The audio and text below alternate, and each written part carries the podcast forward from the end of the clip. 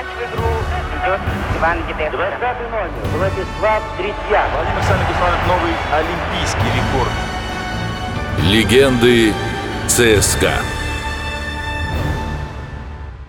Двукратная олимпийская чемпионка по фехтованию на саблях в командном первенстве.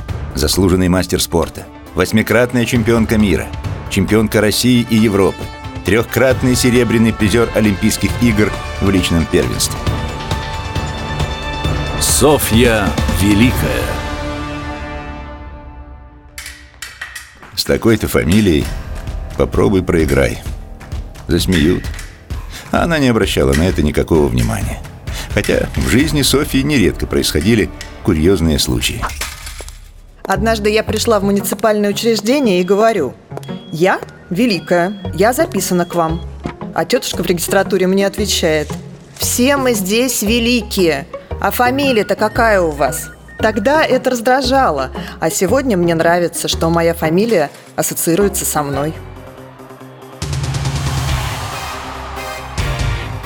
Легенды ЦСКА. Женское фехтование на саблях – очень непростой вид спорта.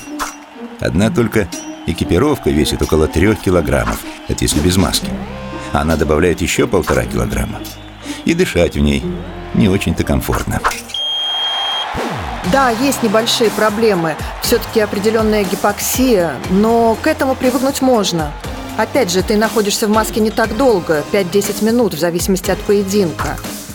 Одно время была идея заменить металлическую сетку на прозрачный экран, чтобы было видно эмоции спортсмена.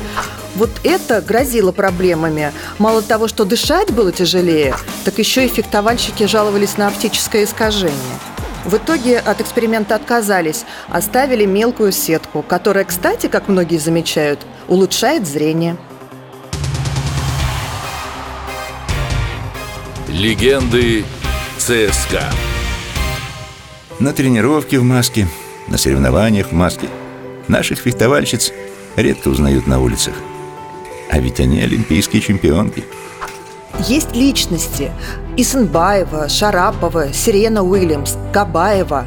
У нас мир фехтования закрыт. Маски, сабли, экипировка – мы все одинаковые, но в то же время разные. Нет такой медийности. Понимаю, что я популярна, но отношусь к этому по-другому. Оружие фехтовальщицы в нашем случае, конечно же, сабля. Весит 500 граммов. В отличие от рапиры или шпаги, она достаточно простая и неприхотливая. Ломается редко, быстро разбирается, легко перевозится. Правда, на таможне могут возникнуть определенные вопросы. Это не холодное оружие, а спортивный инвентарь с соответствующими документами. И их и показываешь на границе. Никаких иных лицензий не требуется. Правда, иногда при слове «сабля» таможенники напрягаются, приходится объяснять. К рапире или шпаге таких вопросов не возникает. Таможню проходишь на счет раз. Софья Великая занялась фехтованием на саблях очень поздно. 14 лет. Немыслимый возраст по спортивным меркам. Я была обычным ребенком. Занималась музыкой, танцами. Чувство ритма, кстати, потом помогло в спорте. А в фехтование пришла вслед за братом. Я тоже думала, что 14 лет своеобразный рекорд, что поздно. А недавно узнала, что одна фехтовальщица начала, когда ей уже 18 стукнуло. Для меня это стало открытием. Твоя фамилия и скромность – вещи несовместимые, сказали ей однажды. Это не так. Двукратная олимпийская чемпионка – человек очень скромный. Да, ее не узнают на улицах, да, редко приглашают на телевидение. Зато в спорте она сделала все, чтобы по праву считаться великой.